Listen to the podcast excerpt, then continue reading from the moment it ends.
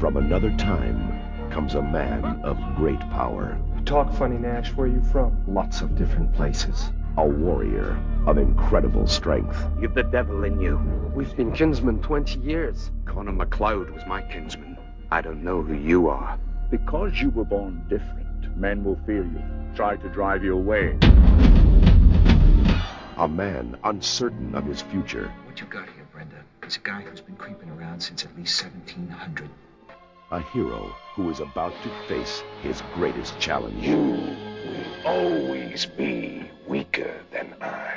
What can you tell me about a seven-foot lunatic hacking away with a broadsword at one o'clock in the morning, New York City, 1985? Not much. I have something to say. It's better to burn out than to fade. Highlander.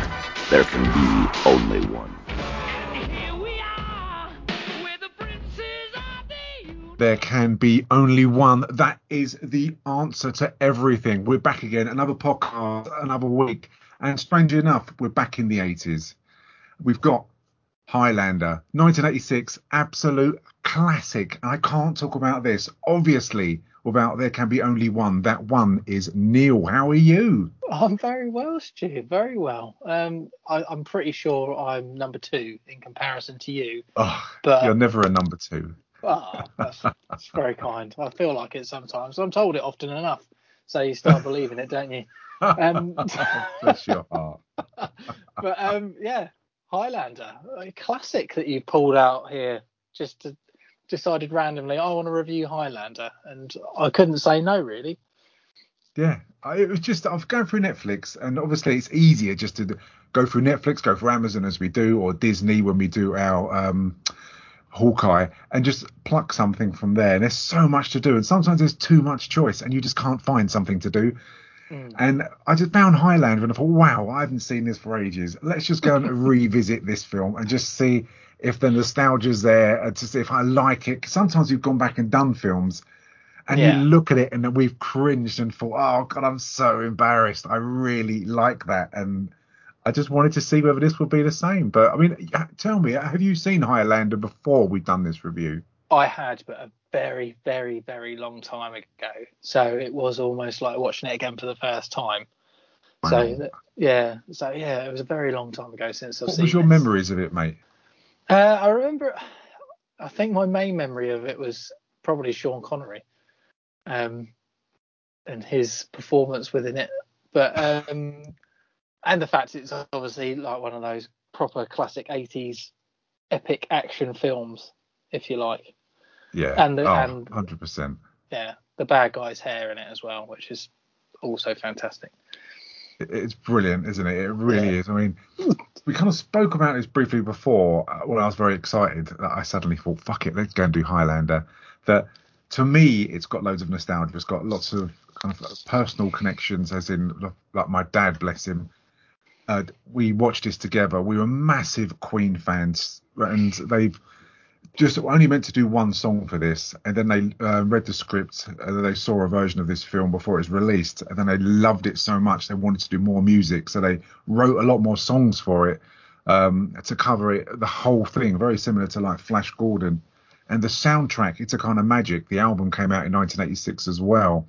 Is an absolute brilliant album, and this song just brings back so many memories. I think if it wasn't for the soundtrack, mm-hmm. I, I I think I really would have been uh, probably just I enjoyed this film, but skated over it. You know what I mean? Yeah, I, I can see what I mean. I, I quite like Queen music. I have to say, it's it's not really my cup of tea. And sometimes, if you look at it not being a Queen fan, you sometimes think this really dates this film massively in relation to music. But obviously, if you like you say, you've got so much nostalgia attached to it and stuff like that that it it, it heightens it for you, doesn't it? So yeah, definitely. And uh, you kind of you look at it and you think because when you think Queen were massive, they, they really peaked. They did the Live Aid in um, July in 1985, and they were they just took the, that show by storm. And they're like the biggest memory from that. So 1986, when Queen was still at their peak, when they were just untouchable, to to come out and do a whole soundtrack to a film. I mean, Sean Connery was like the, the massive attraction for this. I mean, when you look at the cl- um, the cast of this, Christopher Lambert, that he couldn't even speak English and he had to learn the English language to do this film. Sean Really? Connery, yeah, Sean Connery was a massive grab. Um, but then you had unknowns, to, to really like Roxanne Hart, who played Brenda uh, Clancy Brown uh, was a known name, but in, this lifted Clancy Brown. And this, when I was watching an interview, it was quite funny that it was the 30th anniversary of Highlander, and they all they went back to Scotland. Um, for this massive kind of show to um, just to present this film all over again. And when they interviewed Clancy Brown, um, who plays um, the Kurgan, he was saying that Sean Connery only said four words to me within the first few days. Then that was, "Do you play golf?" To which I said no. Then after that, he didn't really speak to me. oh, that's amazing. that was brilliant. That And he said there was no glitz or glamour. He said he turned up at Glasgow station. There was no one to meet him. He didn't know where he had to go. He said he was going to sleep rough the first night, and then a copper moved him on, and then someone came along and picked him up. And he said 30 years later, I've been trying to get rid of Highlander, and it's still this thing carries on going. So you kind of think your memories of this aren't really great, you know? No, definitely not. That's that's insane, isn't it? That kind Oh, of story. Oh, it's brilliant. It's It's so unbelievable. Yeah, and even when like Sean Connery did all of his part, and it took him not that he's in it much, but it took him a week, and he got a million pounds for doing it for a week. It's And not what's- bad going. Oh, it's not bad going, and unbelievably, and this is what's so funny that he had a voice coach. What? I know, I don't know what for. Oh dear lord, that's amazing. Yeah, Voice coach to sound like Sean Connery is I, to sound like him. I wonder if he had a voice coach when he was uh, James Bond. He Yeah. sounds the same. it's, yeah, it's the same. That voice coach is onto a winner because he's like, oh, can you? I'm gonna hire you again. Yeah, no, it's fine. Yeah, brilliant. It's so Yeah. good, isn't it? it's unreal. So there you go. Yeah, yeah, I know. I mean, it, it's directed by somebody I've never even heard of before, Russell uh, Mulcahy, and it's they didn't make a lot of money really. It actually bombed, uh, and it's made more money, obviously. Follow up on um, release on DVD and video and stuff like that. I mean, the budget was 16 million.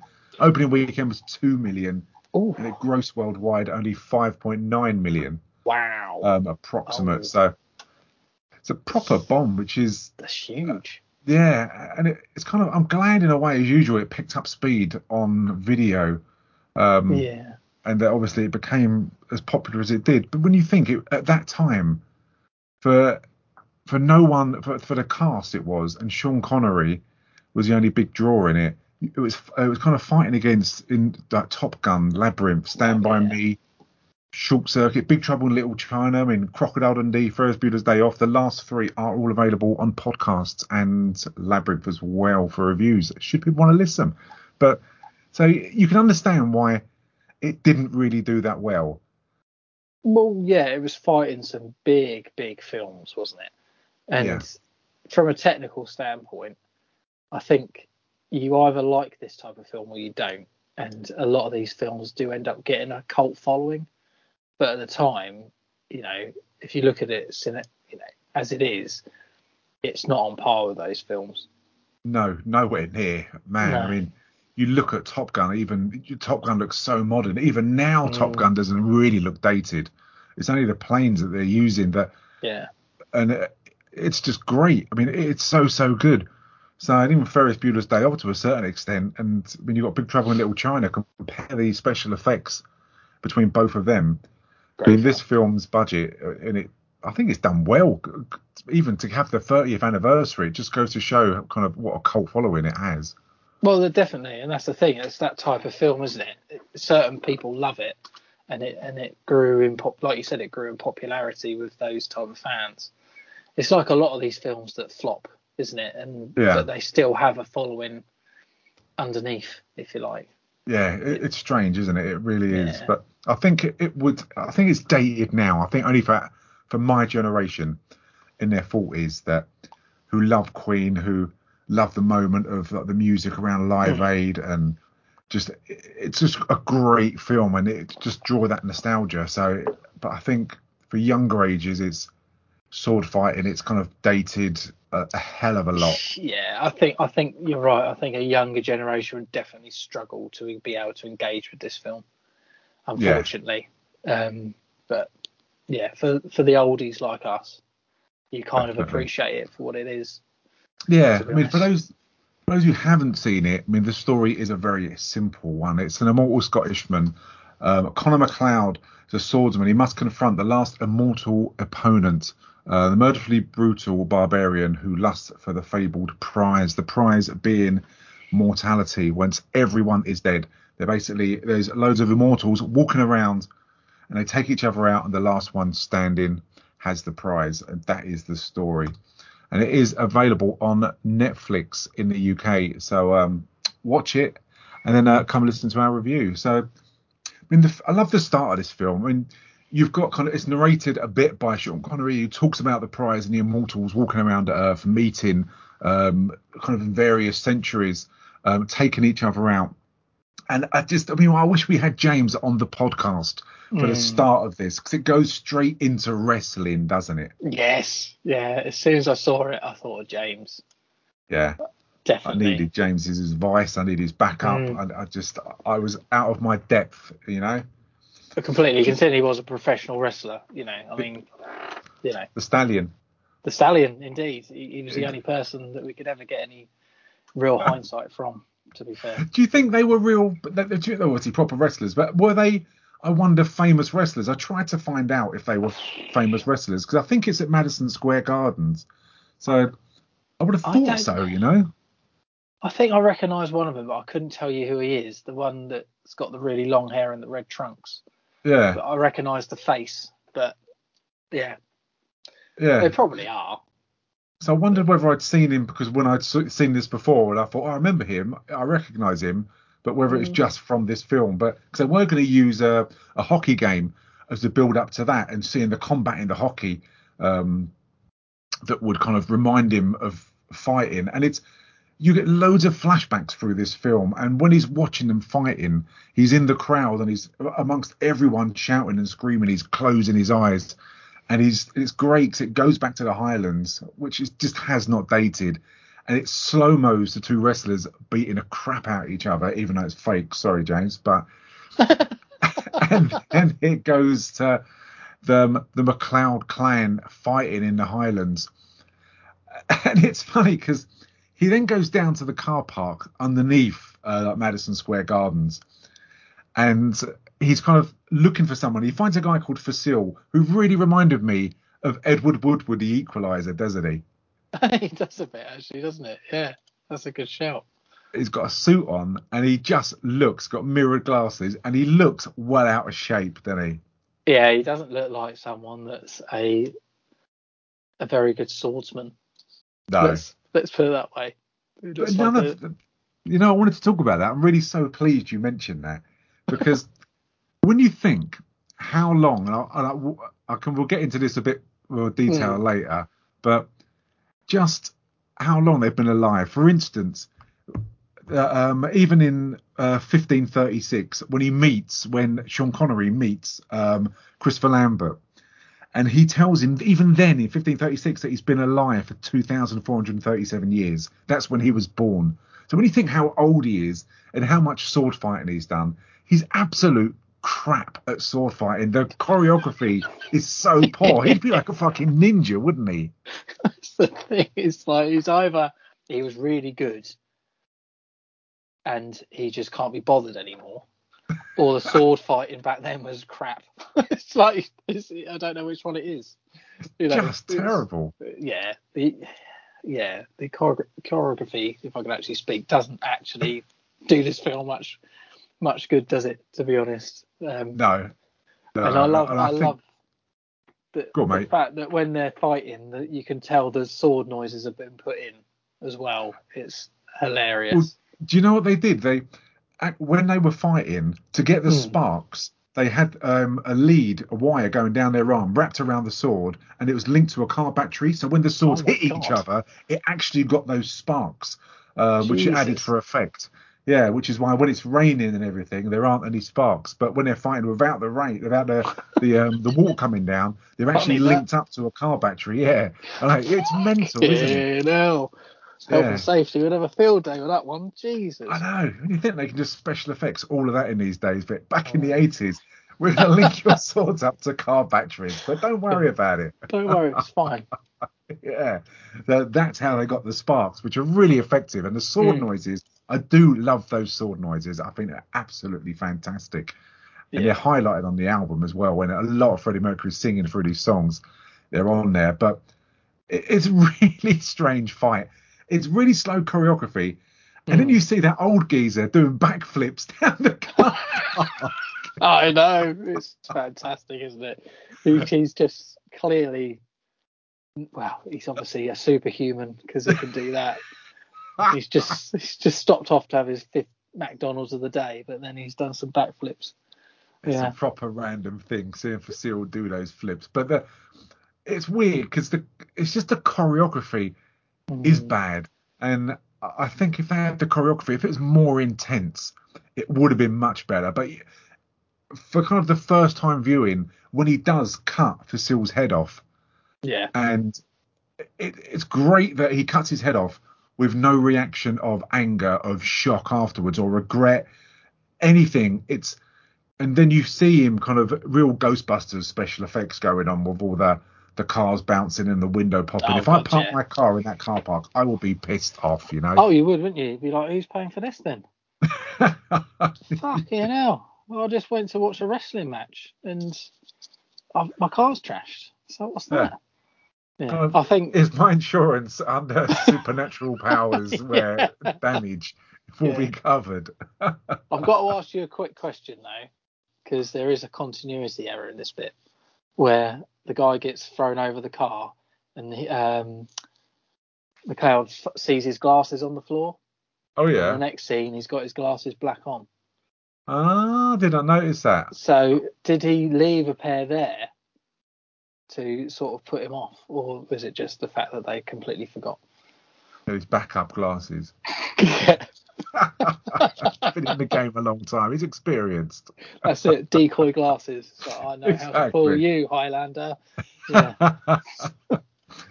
well, Christopher Lambert, who plays Connor MacLeod, throws his sword into one of the uh, just above one of the lights, and he runs away. So police come in. Everything has gone Pete Tong, and then it goes to um, Glenfinnan back in 1536, and it's great because you see a completely different Christopher Lambert, and he's he's in the clan. They're off to battle, and he's got one of the actors who's if any time there is anything in Scotland that needs someone who looks completely fucking hard, it's James Cosmo who plays Isn't Angus it? MacLeod.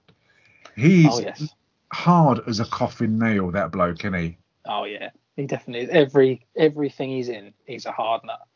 Because Yeah. he's um he's the priest, isn't he, in uh, Sons of Anarchy as well. He is indeed. He's great in that, isn't he? He is very good. He's a very good actor, to be honest. He's it's a shame he always seems to play that bit part, doesn't he? He never really has anything of his Yeah. own, I don't believe. Um, I can't recall him being like a leading anything.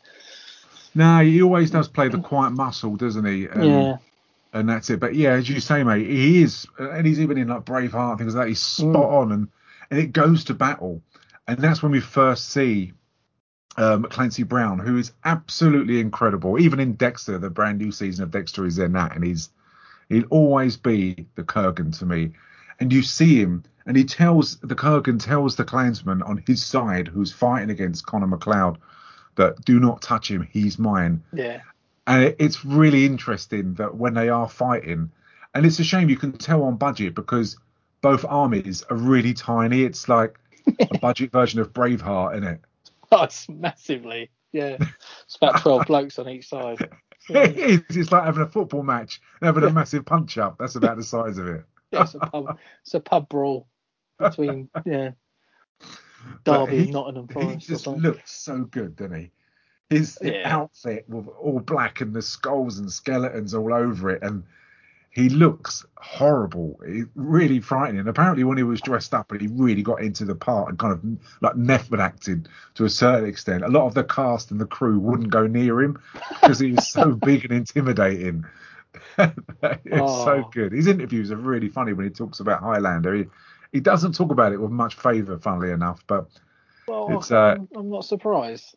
no, no, it, but obviously he's done extremely well. But you get Christopher Lambert's walking around this battle when everyone else is fighting. You've got Dougal, you've got Angus, um, his brothers who are kind of in massive fights, and no one is touching him, and he just can't understand why. so what's going on? Why He will no one fight out, me? Fight me, come on! I'd love it, honestly. Being the complete pussy that I am, I'd love that. Yeah. Oh no, no, you don't want to. No, okay. Oh, What about you? No, okay, fine. All right, I'll go. And, I'll sit down and have a fag. It's fine. Do you know, I remembered this to be a lot. I think it was, obviously I watched this like yourself when I was a lot younger, but I mm. just remembered it to be a lot more violent than it actually is. This film. Yeah, yeah. You're probably right. To be honest, it it isn't anywhere near as violent, is it?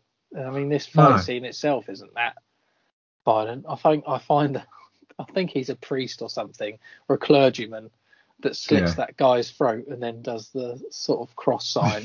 yeah, That's that's funny. There's uh, there's there's an element of cheek to this film, isn't there? yeah. It's Along so the way. sneaky.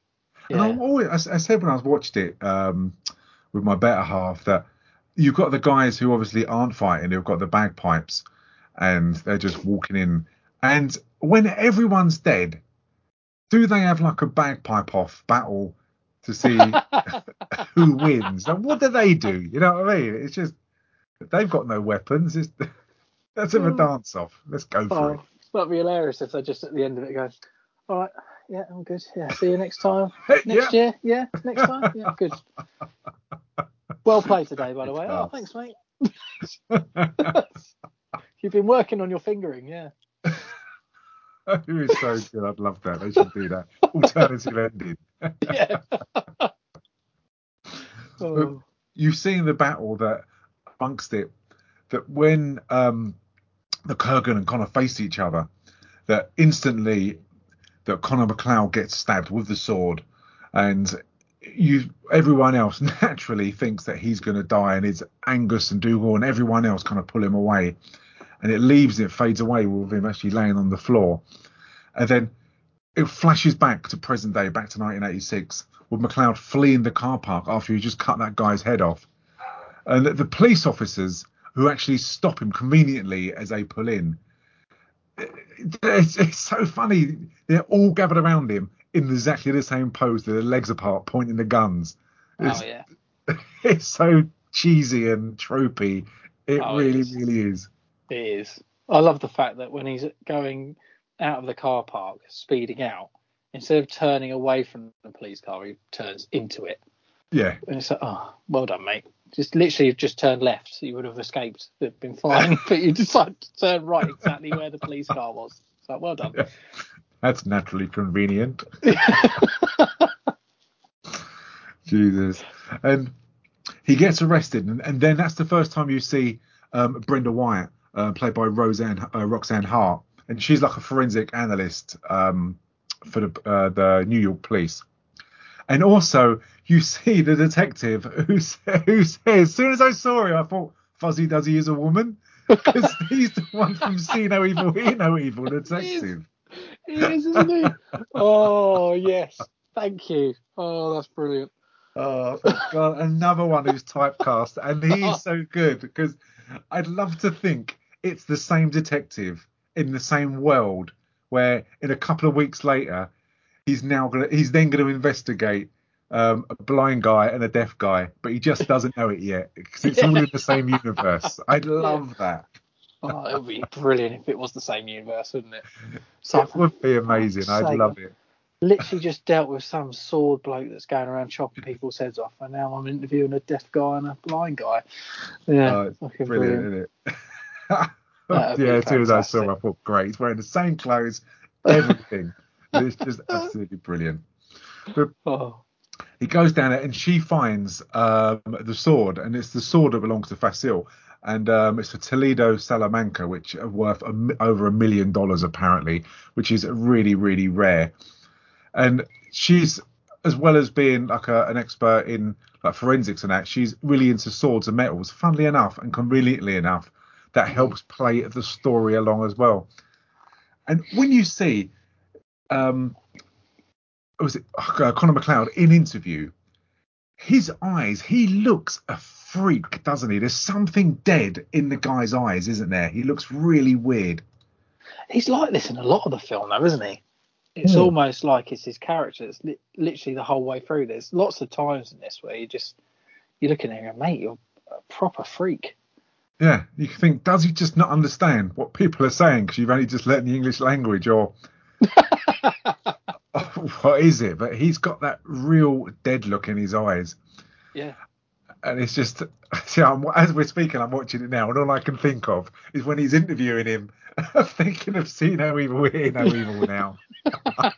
yeah. That's fantastic.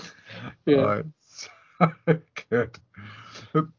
And I love it the fact that you've got that copper in uniform with him. Um, oh yeah.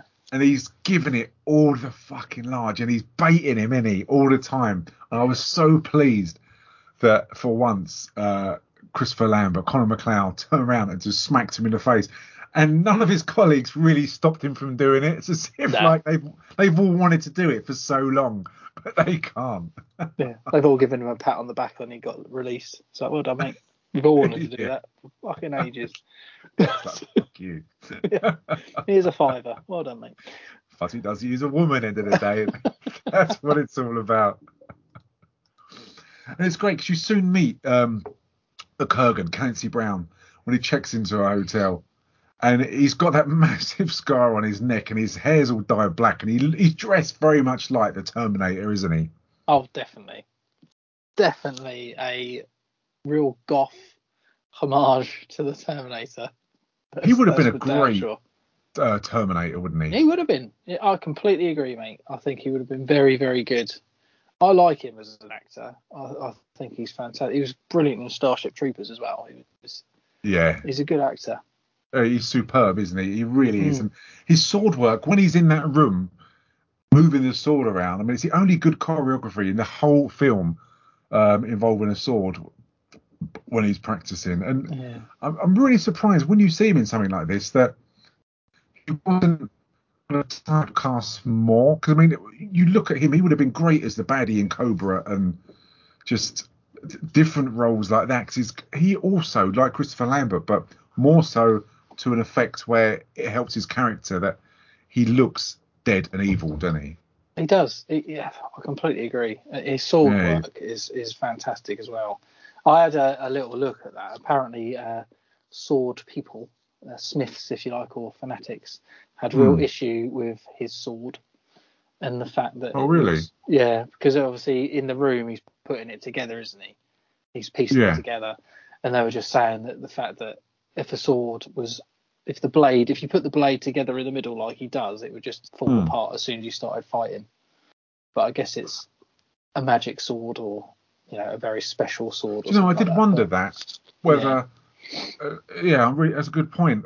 Because the sword is in so many different bits of how Mhm. much strength that would actually give him um, to kind of wave the sword around. And but I, I obviously I had no knowledge of swords and whether I didn't know whether swords actually can do that, click together. I got no idea. But clearly, if the boffins are saying they can't, they actually can't. But you then see um, it moves on to um, what's her name, Brenda Wyatt, the forensic analyst, goes down to the car park um, where that sword is. She pulls more metal so conveniently from the wall, and th- this really is only a plot driver, just so she can work out that the the metal in that sword actually hasn't ever been created. There isn't on the scale um, of any metals that's currently about, and that it's been folded over 200 times, and people just did not do that. There isn't anyone around alive ever, as far as she was aware, who can do that, is there? Yeah, back in those those times, yeah. I mean, they do now, but back in those the era in which it was supposed to have been made, um, it, that was never possible, apparently. No, So- I don't know why that he's she's being watched by Christopher Lambert, who goes down and gets his sword while she goes down and takes those metal samples. And then he follows her to the bar and he drops a hint about being at Madison Square Garden lately. So she kind of gets a bit of sniff of an interest from there. And then she follows him and he goes to this kind of, I don't know, it's like an empty building site. I mean, and he meets um, the Kurgan there. And did you know? Did you think he kind of sensed him, or why he went there, or do you? It's never really explained that they can get a sense of when someone's near them. You know what I mean? Yeah, no, it, I found it all quite odd, to be honest. It, it was, it's not a bad fight scene as it goes. No. But yeah, I don't know why he. It was quite a strange direction to take, wasn't it? The fact that he sort of went to the bar and started talking to her like the way he did, which didn't really make much sense. And then yeah, she followed him because because obviously he's heard him talking to her at the bar is basically just egging her on. yeah. So yeah, I know it obviously drives the film, doesn't it? But it's it was quite strange. But no, I completely agree about the fact how did he know where he was and all that sort, and why would he go there? That it was never really explained. Yeah. No, because he does, as you say, he kind of he does tease her a bit, and she knows there's something to him. There's more going on than what he's actually letting on. But then why go and meet Nancy Brown, um, Clancy Brown if he hasn't got a sword, knowing what a threat he is? Uh, It, it, it's really really strange. But a bit later on in the film, we meet I think what's his name, Kassir, um, or Kastagir. He meets Kastagir, and again, it's not explained how they meet. It's a chance. I don't know if it's a chance meeting in the park, and they just sense when another immortal's near. But why you'd go there without a weapon doesn't make any sense, does it? But no, it doesn't. never, never mind. We can. Uh, there are plenty of plot holes in this film. and it, again, you get another flashback of when he's in his town, and like many of things, when it goes back to the old days, when there's something wrong, they always blame it on either being possessed, he's a demon, or he's come back from the dead, and stuff like that. And Dougal um, and his other brother Angus kind of kick him out, which is spurred on by his girlfriend at the time, and he gets a real pasting, doesn't he, from everyone? It's quite brutal. Yeah, she's a proper bitch, isn't she? In this, not trying to be horrible, but she's obsessed with the fact that he's got the devil in him, Hmm. and that's why he's been able to be healed from this injury, and no one else would be stand, be able to stand that and live. And she started saying he's in league with Lucifer, and all this sort of stuff. And yeah, his so-called brother uh, then sort of says we're going to kick you out, sort of Yeah. thing. He says he's not going to go, so they put him in some sort of stock, don't they, and just kick the shit out of him. Yeah, and it's kind of Dougal who's really going for it, and it's his bigger brother Angus Yeah. who thankfully kind of protects him because chances are they would have just beaten him up and stabbed him. He would have come back to life again, and then they would have just done it all over again. But Mm. uh, thankfully he does it, and he just kicks him out, still with that stock attached to him, and uh, he has to kind of make his way. And then you learn that back in the present day, it goes back again that he's like a, an art collector, antiques, as you would be from someone who's immortal. And when he goes into this little room, it's a really nice touch that in the room you can see um, Sean Connery, you can see Ramirez, his hat and his uh, Mm. coat that he wears, which is quite a nice touch. And through there, he gets again more flashbacks, but this time he hasn't got such a bitch of a complete wife. He's with someone who's uh, called Heather, who's really, really nice. And you know when it gets really nice and that it's set up and he's happy and she's Yeah. she's a stunningly lovely lady that it's gonna go fucking pretty wrong. It's going to Uh, go wrong at some point, isn't it? Yeah. Yeah, quite soon. And it does go terribly wrong because they run into Sean Connery, which is terrible because he plays Juan Sanchez Villalobos Ramirez. And he's, they call him the Spaniard, but he says he's from Egypt. Yeah. But as you can tell, his voice is not Egyptian or Spanish. Greetings. I am Juan Sanchez Villalobos Ramirez, Chief Metallurgist to King Charles V of Spain, and I'm at your service. Who? funnily enough, he sounds Scottish. Um, so you've got the Swiss man that can't speak English until this film film playing a Scotsman, and then you've got the Scotsman playing an, an Egyptian Spaniard. It's very good, isn't it? It is good. And when you think, bear in mind, Sean Connery had a coach to actually get that voice the way he did. And he does sound Egyptian. He really does. oh, yeah, sorry, I'm being harsh. He does very much sound Egyptian, Spanish. Yeah, yeah. it's my ears. Sorry. Yeah. It is. Yeah, I've I've got that kind of. I can hear the dialect. You know, I'm Yeah. very very fortunate. You are. But- yeah. it's not explained. I mean, it goes on through the film, and again, we've spoken about the sword fighting, and he knows it's Connor MacLeod. He knows who he is. You don't know how he knows that, but he knows that he's been driven from his village of Glenfinnan, um, and that for five years he's kind of been hiding really um, with Heather. Uh, that he and he finds out that he's immortal and that he can't have a family whatsoever. Um, but it doesn't explain why he wants to help him. When you think that they all want the prize, they all want that mortality of why he's helping him, and he never answers, as far as I'm aware, and I've seen this so many times, that he never asks him that question. No, he doesn't. You're right. I suppose I think how I took it was that Sean Connery knew that the Kurgan was the ultimate badass, if you like, and many have tried to stop him and have failed. So maybe he was he, he knew or I don't know how he knew of MacLeod and where he was and all these types of things. Like you say, it's not explained, but I'm guessing at this point they were just trying to find people, or he was trying to find people that might be actually able to defeat the Kurgan. So he wasn't going to be the one to have the prize, if you like. That's how I took it.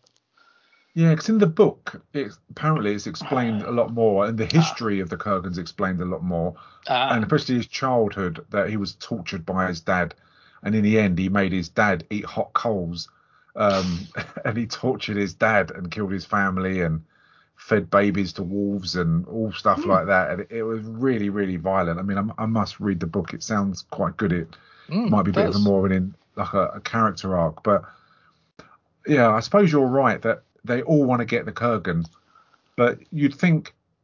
I mean, does that make Sean Connery a complete pussy that he's not willing to fight him himself, like unless he's put on the spot and that he's training someone else to do it? Because he's going to have to fight um, Connor uh, MacLeod anyway, isn't he? At some point, then. Is that or I don't know because it's interesting because later on him and the other guy who meet in the park that you've alluded to earlier, Kastagir. Yeah, they're friends. So maybe they've said, you know, if someone else kills you, that's that's what happens, but we're not going to fight each other because they're already immortal. So I don't know.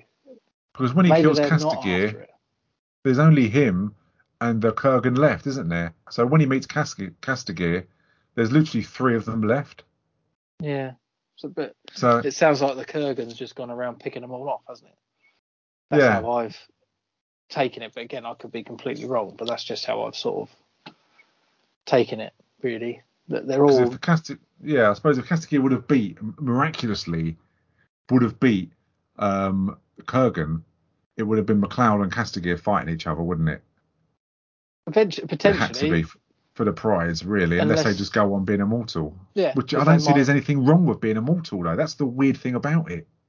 Well, no, it's the thing. I think unless they are so fed up with being alive, and then yeah, I don't know. It's just It's know. strange, isn't it? Because I've is. always thought that the prize would have been being immortal. You know what I mean? Mm. the, like, and that's why they don't want the Kurgan to live because he'll be immortal, and they're, they're worried about him killing loads of um, human beings and enslaving them like he did um, when he was immortal back in like the 15th, 15th century. yeah, He'll just be mortal, and he can be shot and killed. So. I, I kind of I, I was struggling unless I'd missed a major plot hole of struggling to see where the threat is that he just becomes a normal human being. It's it's strange, really. I, I don't know. I guess that's the whole thing, isn't it? If you're immortal, eventually, I mean, there must be a point where you don't want to be around anymore. So Yeah, I suppose you'll go insane with all the, the constant losses of love that, that you'd have, and yeah, the fact you can't start a family and things like that must be terrible. But I, I don't know. It just seems seems strange, but it's it's great and Yeah. good special effects when they're out on that boat. And he proves that um, Connor MacLeod still can't understand the fact that he's immortal. And he shakes the boat, and it's very strange that he actually goes in the bottom of the lake and that he can stand up as if he's got weights on him. And it's they've not Oh. really thought about that properly, is he? no, it's it's brilliant. It's some of the funniest acting and everything in that, where he's just walking around on the bottom, like you say, and just sort of laughing, but he can't laugh because he's underwater and Yeah. looking about and so, oh, ah, it's it's fantastic. It's It is, and he tells him he can't die, and it's it's so so funny. It, it really is, and it's it's so they've kind of got like a real bromance going, both of them, haven't they, through Yeah. this? Yeah, definitely.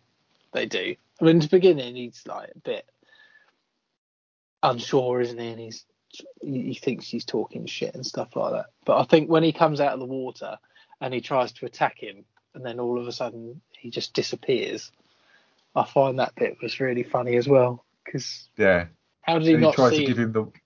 Yeah, I know he just vanishes into that. He just cut out of the fucking screen, isn't he? It doesn't make Yeah. any sense. It doesn't. It's It so does, good. but- Yeah. And then he tries to give him the wise words of how things work out and think why things are the way they are. Why does the sun come up? Hmm? Or are the stars just pinholes in the curtain of night? Who knows?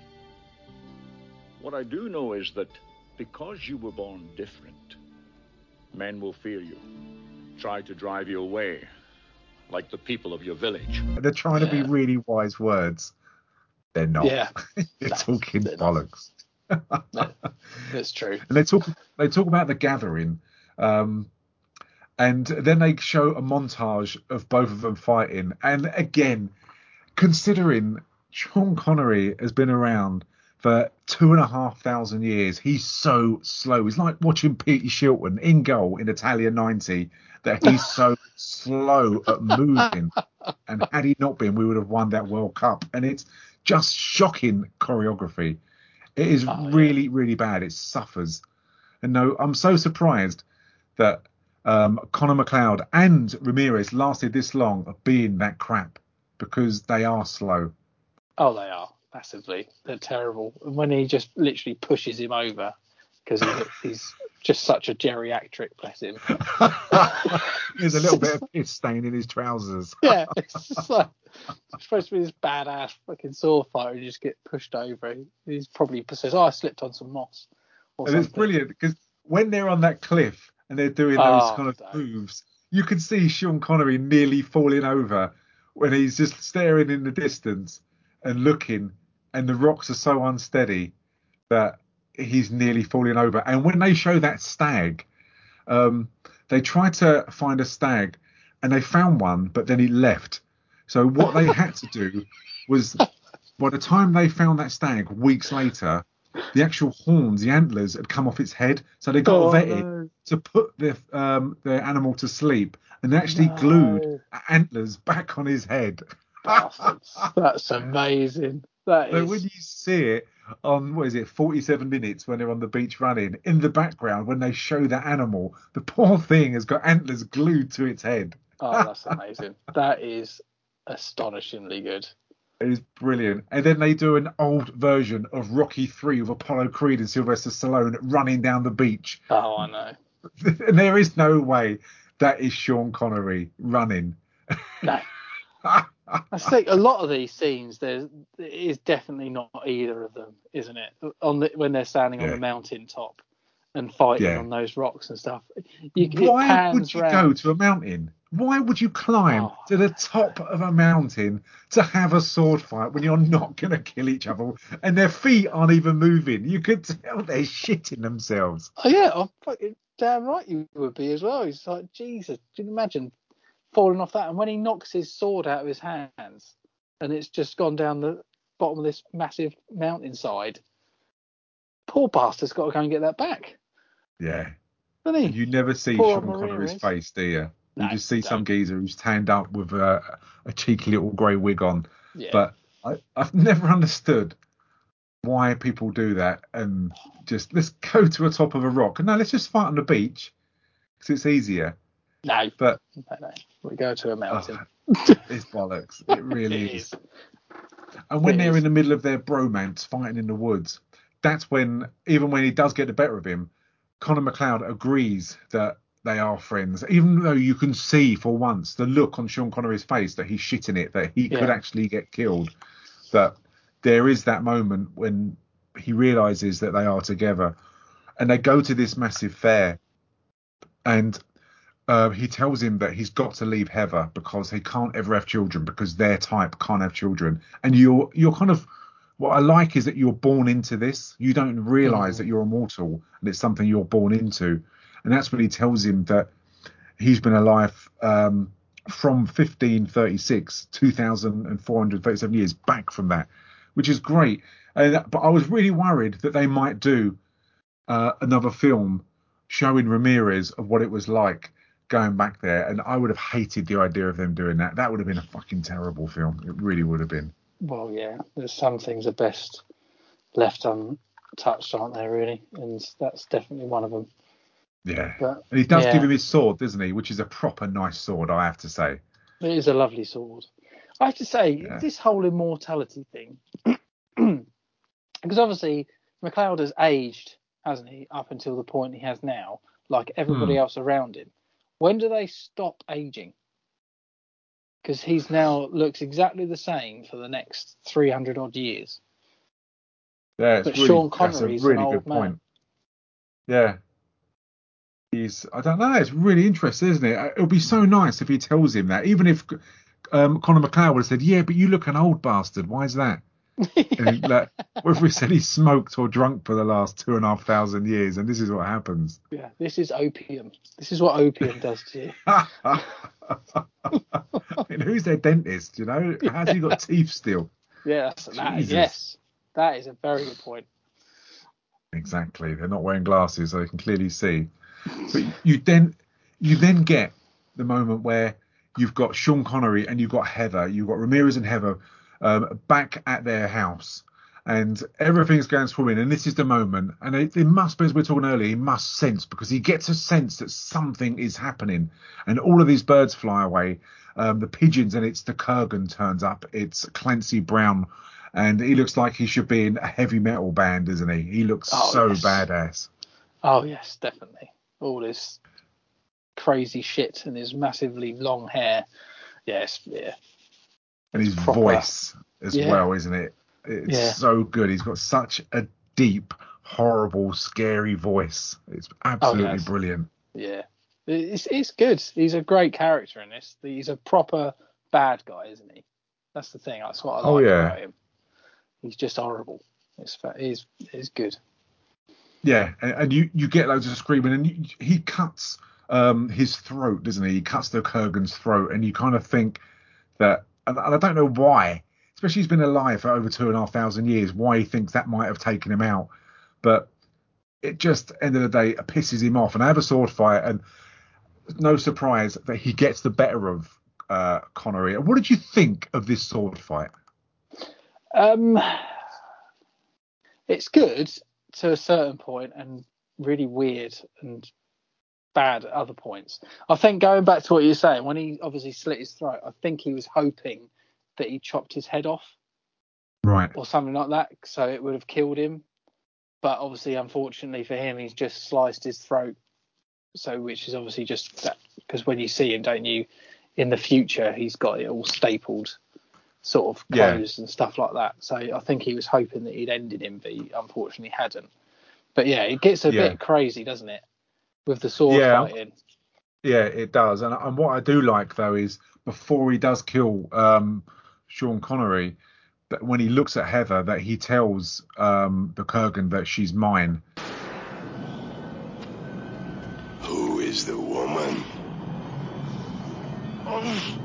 She's mine. Ah, not for much longer. Tonight you sleep in hell. There can be only one. And there's no mention that she belongs to uh, to Connor, which which is great, but nevertheless, it, it doesn't stop her from, I should imagine, getting raped multiple times No. by him, um, which thankfully you don't see. And again, when he cuts off um, Sean Connery's hair, head, when he cuts his hair, that would have been interesting. Can you sit down there? I'm just going to give you a trim. a child's version of this this film. He just cut hair. You you do get the skylight up, and, and it and the special effects can be forgiven for being as bad as they are because it is 86, but it does look good when he's lit up in the background and the, the the lightning's there and the wind's there and and then he kind of falls off and you get when he says hello pretty he just says it in such a a sex offender horrible Oh, does, disgusting doesn't way he? doesn't he Yeah, he's, he's vile. He's. yeah I do like the fact that for some reason he can hit the castle so hard that it falls apart yeah around him. I found that brilliant. The old polystyrene bricks hardcore. falling everywhere. But yeah yeah, no, it's good. and and you get um it goes say it goes back to get to the future pay another podcast available It is. All three um all three of them exactly on youtube and on all good podcasting platforms you get brenda wyatt going back um she's kind of hounding she's after um connor because she doesn't believe any a word he says and there's more to it and i really like the character and the bit where which is one of my favorite scenes is when they go back to world war ii when you've got rachel who's his secretary um and it shows you how he came or she came into contact with um, Yeah. Connor MacLeod and how he saved her in the Second World War. This scene, apparently, just reading through um, kind of half-assed research on the internet, that they were having so much fun. The crew were getting on so well, and the cast were getting on so well. They filmed additional scenes, and Oh, this did was one of the additional scenes that they filmed um, for a bit of fun. And it, it really, really works, doesn't it? It does. It's a really nice story, isn't it? That he he saved her from the Nazis and almost certain death. So it it was a good fun scene. To be honest, it was nice. I did think that the, Yeah. she got shot though at one point because he gets shot in the back, doesn't he? Yeah, um, Nancy, and it looked like she gets shot as well, but she doesn't. And then he Yeah, it- it's out. really, really good, isn't it? The fact Yeah. that he sees her, then the, the German's there and shoots him in the back, and and he says to her those immortal lines of that brilliant Queen song. It's a kind of magic, and yeah. I, I just, uh, I, it must have been so tempting just to play that song. I mean, it, it's played at the end, but it's such a brilliant line. I just think Oh, it's yeah. so great the way he kind of winks and says it's a kind of magic. I love it. It's so so good. Don't be afraid. What's your name? Rachel, What happened? everybody's dead. Shh. I'm like you, I'm alone. Come with me, Rachel.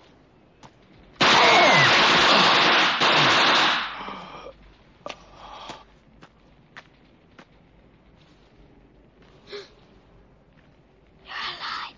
Why didn't you die? Hey, it's a kind of magic. it is brilliant. They should have put, they should have played the music. I honestly think. Yeah, they should have done. Yeah, I mean, Yeah. that's the thing. I suppose it's something they did for fun and to do a few extra bits, but then it turned out to be a very good sort of plot driver and lovely part of the film. so- Yeah. And she's great, the secretary. She's a really attractive, stunning lady, very soft spoken, very Mm. ladylike. And it's nice the the bond that he rescued her all in the Second World War, and she obviously knows his story, um, and has kind of been by his side and protected him for so long. And it, I would have been quite happily if more of a backstory of her and carried on a bit more about her and them, because I, I thought she was nice. I thought I preferred her presence on screen than I did Brenda Wyatt than Roxanne Hart, the forensic Hmm. scientist. I don't know what you thought. Yeah, no, it's almost like a um, father-daughter sort of relationship, wasn't it? A Yeah. little bit, because he obviously has cared for her ever since he pulled her out of France, I'd imagine. Um, so, yeah, it's a nice story, but no, I think her acting in this was very good. To be honest. Yeah, she's great. Yeah. And it's strange because they do go to have dinner together, and he says to her, "Do you cook?" rather than she go out for a meal, it's like, do you cook? I'm coming around your house. Yeah, and he invites himself around her house, and she's got everything set up. She's got the gun in the drawer. She's got she's recording everything, and he brings a present round, and it's to her book, and that's when he kind of calls her out to who she is and that you've been lying. And there's the police outside watching, so he thinks that he's being set up by her, that they're doing some kind of covert operation on him, but it kind of isn't that case. But it's it's a needless, pointless storyline in this film. This isn't it? Yeah, it's a really, really odd scene. He is so creepy throughout all of this, isn't he? Yeah. His eyes are just so I don't know. I don't know what how what he how he's trying to play it, like aloof, but really isn't. Yeah, it's like the cinematography of it, the way he's standing Yeah. there. That it's dark and they've got that streak of light going across his eyes that are just like the dead zone. That it's really strange and, uh, but I don't know what they're trying to get out of the fact that she he thinks that he's being set up and being followed, and she thinks he's immortal, and it, it just I don't get anything from this scene. And for a film that's just for an hour and fifty odd minutes, it, it is a padded out film. A lot of it is padded out, and for instance, it goes next to Scotland back in um, uh, 1530, must be a 1540 odd, where you've got Heather, and she's an aging Heather now. That she's again the makeup is shocking. That he hasn't aged at all, and all they've done is she hasn't got a wrinkle on her face, bless her. They just greyed her hair out, haven't they? And decided she's about 80, but it's terrible makeup. It is awful. Oh, it is, and the fact that you know I'm not trying to be horrible, but I don't think they lived that long in those days anyway. No. Um, to be fair, um, but you know it is lazy, isn't it? They've put no effort into it whatsoever. They have put a grey wig on her, say she's gonna die, and she can they can have some soppy lines. But it just it- you know Yeah. it does add to the fact that like um, Sean Connery's character said, you know, let her go. No no good will come from it. You know you can't have a family and you're a loser anyway. But he doesn't want to listen to her, uh, listen to him. But he was he was right to say it, wasn't he? He was like you know oh, definitely. And it's a really, it's such a nice moment because she's such a lovely lady, Mm. and you can tell he really loves her. And you got, excuse me, you got the Queen song "Who Wants to Live Forever," which will be playing as well, and it's just, it's a really, really nice. It's one of the most believable moments in the film for me of watching when he has to watch the woman, the only woman really he's loved, die. My beautiful man. My husband. I am that, my love.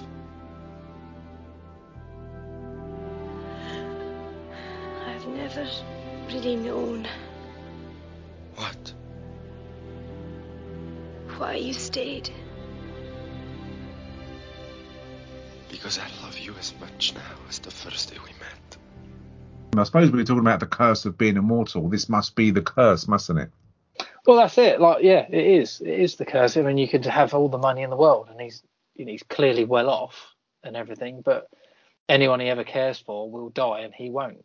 You know, it's going to be very lonely, or you've got to get to grips with the fact that you're basically going to be on your own forever, in a sense, and you've just got to use people for as long as you want before you get attached to them, which is a really horrible way of looking at life.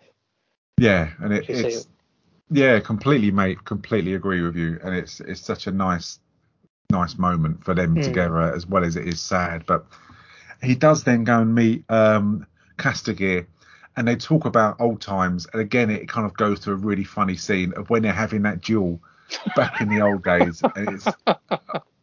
it- It's so good, isn't it? It's so funny that Oh. he's fighting obviously some aristocrat, some snob, and he's got his trusty steed next to him who keeps giving him a sword and every time he stabs um MacLeod he keeps getting up again and he can't work out why this guy isn't dying is he missing him and it, it's so funny I love this It is brilliant, isn't it? Because he keeps stabbing him, and he keeps just getting up again and going, "Oh, yeah, let's let's talk about it. I'm really sorry."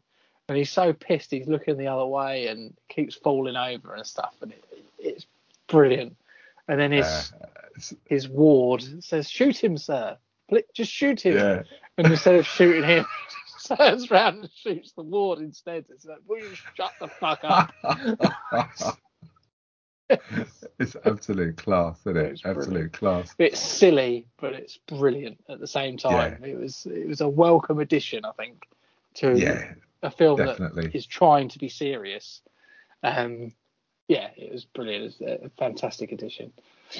Yeah, yeah, definitely. And then from there, it goes back, it bounces back to the future where you've got the Kurgan in his hotel when he's leaving, and you've got the real sleazy, disgusting guy who works on the desk who speaks to him, and then he turns around and uh, understandably, even the, the um the Kurgan is sick of listening to the guy's mouth, and he turns around and threatens him, and the guy shits himself, literally, doesn't he? Don't ever speak to me.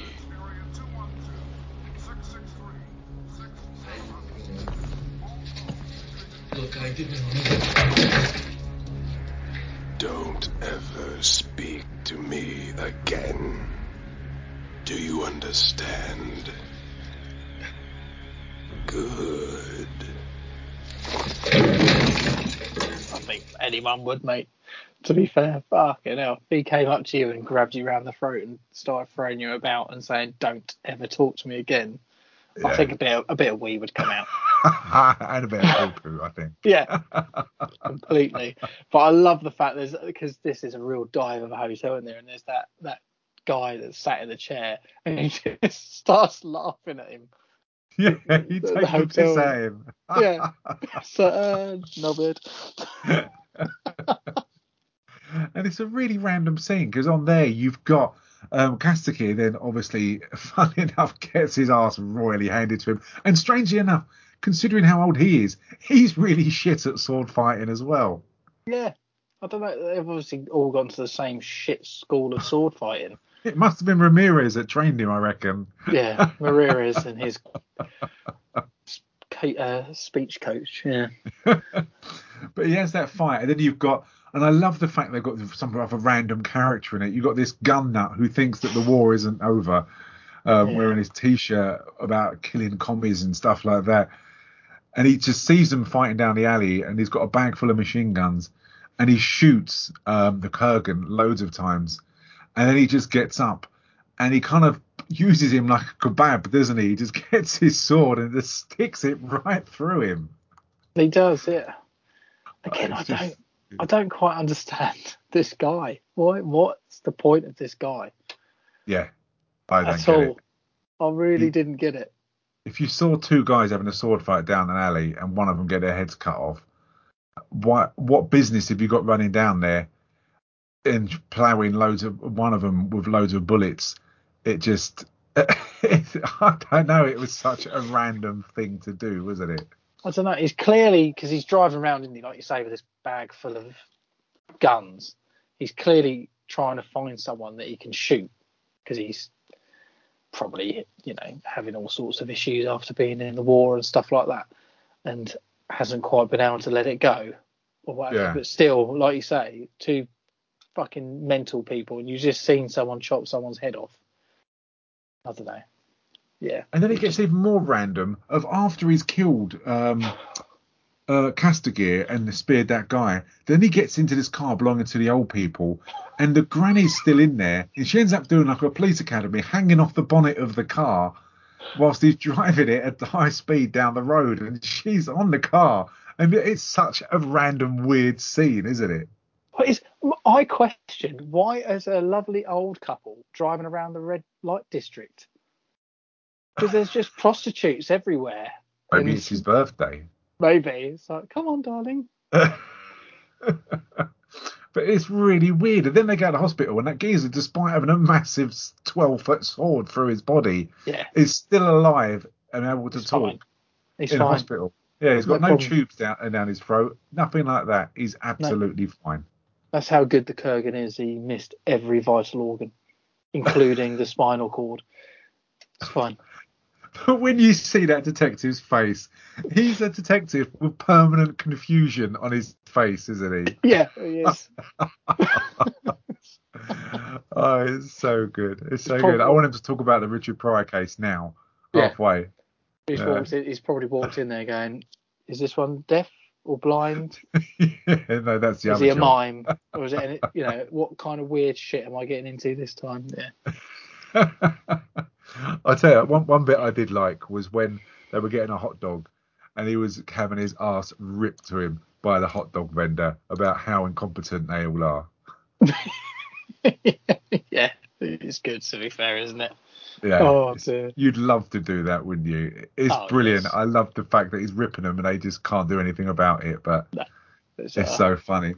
And for some reason, it goes back to uh, Brenda Wyatt, the forensic detective, and she's really got like a bug stuck up her ass about bloody Connor MacLeod. And she even goes through like death records and who's owned the apartment that he's in to try and find out how long he's been there. And then you get that um, the line from oh, oh first of all you get one of the the shittiest oldest tropiest computer programs oh, known isn't it just? where they analyze the writing. It's absolutely terrible. It's so tropey. Yeah, I, I can't imagine that ever was in existence, but there again. No, no, uh, No. it's just awful. And then he gives that amazing line. So what you got here, Brenda, is a guy who's been creeping around since at least 1700, pretending to croak every once in a while, leaving all his goods to kids who've been corpses for years, and assuming their identities. I understand that she doesn't believe him, but again, this is all side story that really isn't of any interest to me. That he's around from the 1700s. I mean, I- I'd rather her discover it another way than all of this backstory investigation. It's just padding out the film for for a reason that I don't really give a toss about. You know? Oh, but- but who's going to believe her? No one's going to believe that this guy's hundreds of years old. No. Whether, whether they turn around and say, oh, well, this guy that can match up writing has turned around and said that all these people are exactly the same as Simon. That would never stand up. No one would ever believe it. So I don't, it didn't really add anything to me apart from the fact of her storyline within the film. But like you said, No. you don't really give a shit about that. You just want to have the Kurgan and him fighting. Yeah, the more I just want him. I want I want um, Clancy Brown's screen presence because you- you're so Yeah. right. And I, I said this um, to one of my mates at work that if I was investigating a, a, a newspaper article or just something like that in her position, and the only possible scenario could be that this person was around in the 1700s, I wouldn't believe that I was right and someone was around in the 1700s. You know, you, it's just you'd just be puzzled. You wouldn't then buy into the idea and go, "Well, it must be true because the signature says it is true." It's yeah. it's just ridiculous. But You're completely right because even if it, you did turn around and you said, "Well, that's the only possible explanation," as stupid as it is or as crazy as it is, if you took that to your editor, they turn around and say, "Piss off, go yeah, and find something." dick. Yeah, write something else because I'm not printing that in my paper. You know, unless it's Yeah. in something like the Private Eye or some other weird shitty Yeah. magazine. You know, they're not going to be interested, are they? It's like the headline from like, the Sunday Sport: "Man lives who was born in the 1700s." Just you'd expect it in a paper like that. Yeah, and they just have a big pair of crap. tits next to it. Yeah. exactly. Just to make it topical. Cindy from Swindon says that her boyfriend was alive in the 1700s. Buy this paper to find out more. Yeah. Plus, it's full of boobs. Yeah. But and then it goes to I mean, thankfully we do get the Kurgan on the screen. My favourite scene in this whole film, the church scene, it's absolutely brilliant. The dialogue between the pair Oh, is yeah. so good. And when he finds out that actually Heather was his wife, the Mm. joy i- is it's brilliant, isn't it? And it, he's so good the way he's kind of go just licks, he sticks his tongue out to the uh, the nuns who he's vile. He's yeah, he doesn't give a shit, does he? Because he talks about Sean Connery's characters and then says about the fact he raped his woman, and yeah, he, he sees the look on um, Highlander's face, MacLeod's face, and turns around and says, "Oh, it's your woman," and the look, like you say, the look of delight on his face, of like, "Oh, really? He didn't even know, did you? Because she didn't tell him." He's just oh, the, he's so evil, and the fact he's got no he doesn't care about the church. He doesn't believe in anything apart from himself. It's he's he, he's brilliant. He's a fantastic is. character. Ramirez was an effete snob. He died on his knees. I took his head and raped his woman before his blood was even cold. I see. Ramirez lied. She was not his woman. She was your woman. Yeah, and when he turns around and does that famous line, I mean, that line was um, from a one of his favourite songs, one of his I can't remember the group now, but from a heavy metal band that um, they came up with that line, and it, it's just so good. It, it's delivered brilliantly, and it sounds so good. I have something to say. It's better to burn out than to fade away. And it, he just does not care. He's there for the moment. He doesn't care who he kills and who gets in his way. He wants that prize. It- It's just so good. It's so iconic, and I, I just I love it. And it's it's in so many of the Queen songs as well. And the kind of magic it's brilliant. But you do get, thankfully, the clarity for um, Brenda and well, just for Brenda really, when she goes to meet um, Connor, and thankfully he tells her that he was born in this time and that he is immortal, and he gets a knife and he kind of stabs himself or forces her to stab him. And I would have rather have had this and bang, stone bonker, it's all done. I don't need any investigation, any bollocks, and you could have cut out 20 minutes from this film Yeah. it would have been much much better and you get when they do go out down the zoo together you, you can see in the background um, McCurgan watching both of them. Uh, and from there he goes back and it's I, I would have would have wanted more but when he kidnaps um, when the Kurgan kidnaps Brenda he's he kind of he chases her down and it's quite scary. You've got kind of like the camera the, the smooth camera just following her Mm. and his face. He's he's obviously enjoying what he's doing but he doesn't beat her up and he doesn't for someone who's quite violent not that you want to or you want to see it but he doesn't kind of like rape her or sexually assault her or or do anything to her does he he just takes her to the top of this building and waits for Connor MacLeod to come it's a bit Yeah. I don't know it's just not what you'd expect from someone who is so evil No, I, I- yeah, I completely, I can't disagree with you, mate, at all. I think going back to the scene just very quickly when Hmm. um, MacLeod gets her to stab him, and it's like almost like, oh, see, I can't die. It'd been hilarious if she turned around and stabbed herself, thinking it was like a joke knife.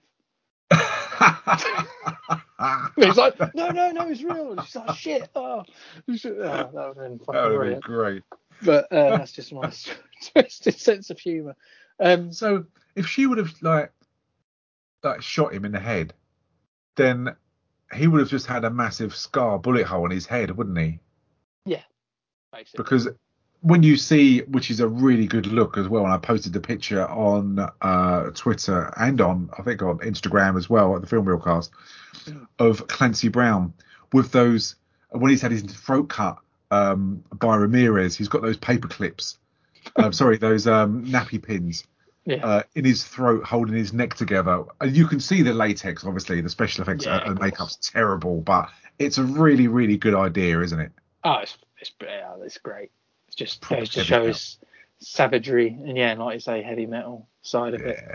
But yeah, I think I think you are right in the sense of when he kidnaps her, he doesn't really do much apart from scare her half to death with his driving at cars and he, he's on the bridge and he's driving at speed and just being an absolute nutter. And she gets so scared that she basically faints or sort of collapses, doesn't she? Yeah, it's just so convenient, isn't it? It- Yeah. It's convenient to the standard where it's getting a bit weak. And Yeah. the fight at the end on top of that building, I mean, visually it looks okay, but Hmm.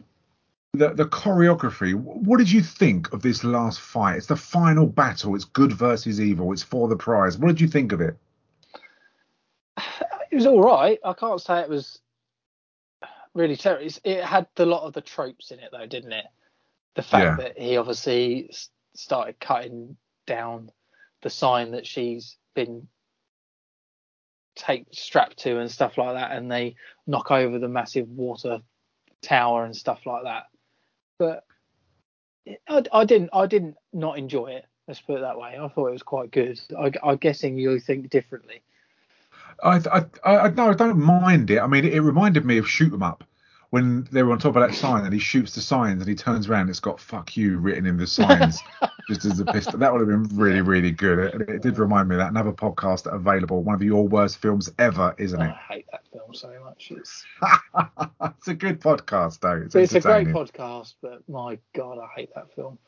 Um, I, I, I found that when they were fighting, you've got all of obviously the lights kind of kind of flashing and, and it's just it's a bit hectic and you've got the special effects, but you can really see, which I think I don't know if it's makeup, but the latex on top of his um, Clancy Brown's Yeah. bald head, yeah, it really stands out. It's really strange, isn't it?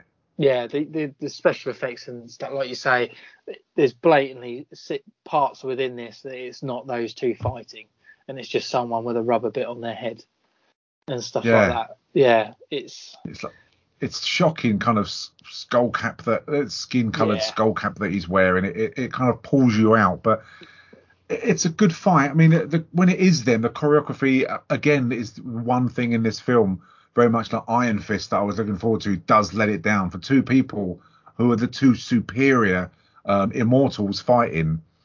It's it's not that great, and mm, when they fall down from the top of the roof with the skylight, it's about a 50 foot drop. It's the weakest landing on the concrete floor, isn't it? It really is. yeah. uh, They're immortal, but surely they can still break a leg.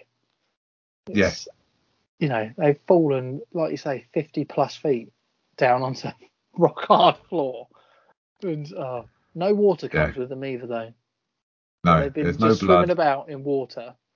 And Yeah. it's, you know, it's a bit damp down there, but, you know, you'd think there'd be a torrent. Do you know what this reminded me of? Uh, When you watch Blade 2, you've got um, Wesley Snipes fighting, and you've got these massive floodlights uh, kind of behind them, and they're like Mm. silhouettes, and he's fighting these other guys. It does go into too much cartoon animation. Yeah. This reminded me like a, a bit of a poor version of that, but the choreography is not too bad.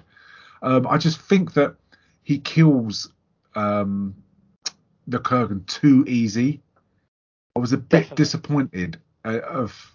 It, obviously, there was only going to be one winner, but it's a really, really easy death, and it's a really easy way out. And I would have rather had a few more injuries than than just nothing. He just cuts his head off, and that's it. And it, it's just a real shame. He he starts cutting his stomach, and he, he takes him down far too easy. It's weird, isn't it? Because he is, he's cutting his stomach and stuff like that. And, you know, he's clearly hurting him. And, but when he, he does a close up of Kurgan's face and his eyes have gone pure black, Yeah, is that explained? so weird. It- It's not it's explained, not- is it? No, it doesn't. It's just suddenly got contacts in, and he doesn't. There's. It just looks so weird. I can't explain it. Looking at it, he looks so weird. He's. I don't know whether they're saying he's kind of he's dying and this is what he looks like, but it, it just. I honestly don't know why they've chosen to go down this route. And he leaves himself open. He puts his arms in like a crucifix position, leaving his stomach open, and he gets cut again.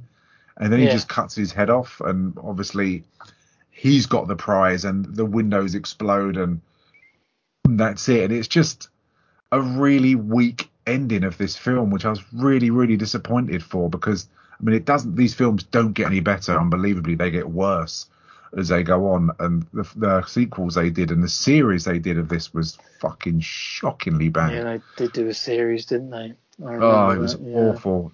Talk about getting blood out of a stone, and it's just really, really bad. But it, yeah, it does end. He does have the prize, and she kind of witnesses um, him getting the prize of mortality when all the windows blow up, and it ends with, and it's a really weird ending when he goes back of all places, um, goes back to Glenfinnan, and he's talking to like the ghost of um, Sean Connery, isn't he? And it's Mhm. and then it just kind of fades out. You've got the love. I mean, the scenery wise is absolutely stunning, um, and you even see that like kind of flashbacks of Ramirez there. But it's and, that's the way it ends. And I, I wish they would have just left it at this film. That they, I know I'm, they always milk these things to death, and we've explained that. Yeah. We've chatted about it, but We have. it's such a shame, isn't it? It is, a, you know, it, it was good as a one-off. And the funny thing, for a film that have made such a loss in the cinema, why on earth did they think, oh, let's make another one? Because Yeah. I'm sure the majority, I know it got its fandom and stuff like that, and it's got a cult following. But at the time, surely they must have just said, you know what, we should probably leave this. And like you say, it didn't get any better. So why do I don't No. understand why Hollywood can't learn the fucking, you know, because it was only made in 1991, so it was a fair few years after. You know, what was that? Five years after the first one. Five years after, yeah, the Yeah. quickening, and it, and unbelievably, um, he brings his uh, reprises his role as Ramirez. I Yeah. mean, did that? Um, did the voice coach get his job back, and was he coached by the same guy for that film? Honestly, Could you imagine? Has got Michael Oh. Ironside in it though, so you know all's forgiven. And even the storyline of that in the future, Highlander Connor MacLeod must prevent the destruction of Earth under an anti-ozone shield. I mean, God, what was it Yeah, about the environment? Trying to get everyone to drive electric cars. Yeah, I don't know. It's just oh. I'm gonna. I want to got the watch same it. director. How's it? There you go. I might watch it if it comes on Netflix just for a laugh.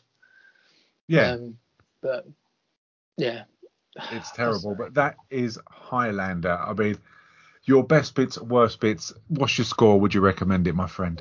Oh, I'd recommend. could I recommend it? I think I would recommend it because I enjoy it for nostalgia and as an 80s action film, it isn't bad. There's definitely worse out there. Um, so yes, I would recommend it. Let's put it that way.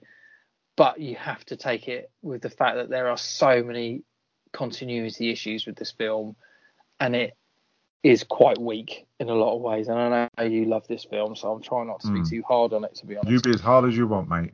But um, yeah, there's the acting's pretty dire throughout, and there's just so many plot holes in it that you know you, you need a bloody cement mixer to try and fill them in from the local council, which would take too long anyway. But um, uh, I don't know. What's my best bits? I think my best bit has to be the you know the the bad guy in it. Um, he, he was just so good. I, I love Yeah. him. He's he's he sort of saves this film for me, to be honest. His acting, his presence on screen, and I know the choreography and stuff like that's pretty pretty poor, but Clancy Brown absolutely saves this film for me. And I, I think the worst bit, and I always say this, I've bitched about it a million times, but the fact that they can't cast people from their own countries and you know Sean Connery playing a fucking Egyptian Spanish person and then speaks in a Scottish accent makes no pissing sense to me whatsoever. If you're going to have him, have him as a Scottish a Scotsman or whatever. It doesn't need to be. But anyway, so I think that's yeah, that's as much as I can say about it really. please please enlighten me, Stu, with your thoughts. What would you and give it out of five? What's your score? Oh, sorry. What was my thought? Uh, two and a half. I'll go down Two the and middle. a half. I'll split it down the middle because I'm being Okay. nice because I know how much you like it. Oh, bless. Bless. You can. Oh, if you want to give it a lower one, you can, honestly you can give My it a lower score score. would be probably a one. Oh, would it really? It's just it's so it hasn't aged well, mate. I have to be honest. And you know, I've enjoyed it for the fact that I know how, how much you enjoyed it, and as a close friend of mine, I was interested in watching it. But I probably wouldn't have watched it again if you hadn't have mentioned it. Because what about there was talk Kurt Russell was originally cast for the lead of Connor MacLeod. Would it have been better if it was um, No, Kurt Russell? no, it would have made it too comedic. Kurt Russell is a comedy actor, isn't he? He's he very rarely back in those days, especially did anything serious. So yeah. I don't think I don't think it would have worked. I think there would have been too much of a an expect expectance of him saying wacky lines and being funny. Yeah, I don't think you could have had an American guy. I mean, he pulled out of this to do uh, Big Trouble in Little China anyway, so you're spot on with regards to the types Brilliant. of films he was doing. I mean, a, a, a good film, a very good film, but Fantastic. um, I mean, for myself, I mean, pull away from that nostalgia, strip it down. This film is dated. Uh, choreography is pretty bad. Um, the, the storyline is really good for that time, um, and it really fitted in. And the, the Queen vibe and the music really gave this film so much energy and drive. And, uh, and I'm surprised it didn't do better. I'm really surprised at the figures.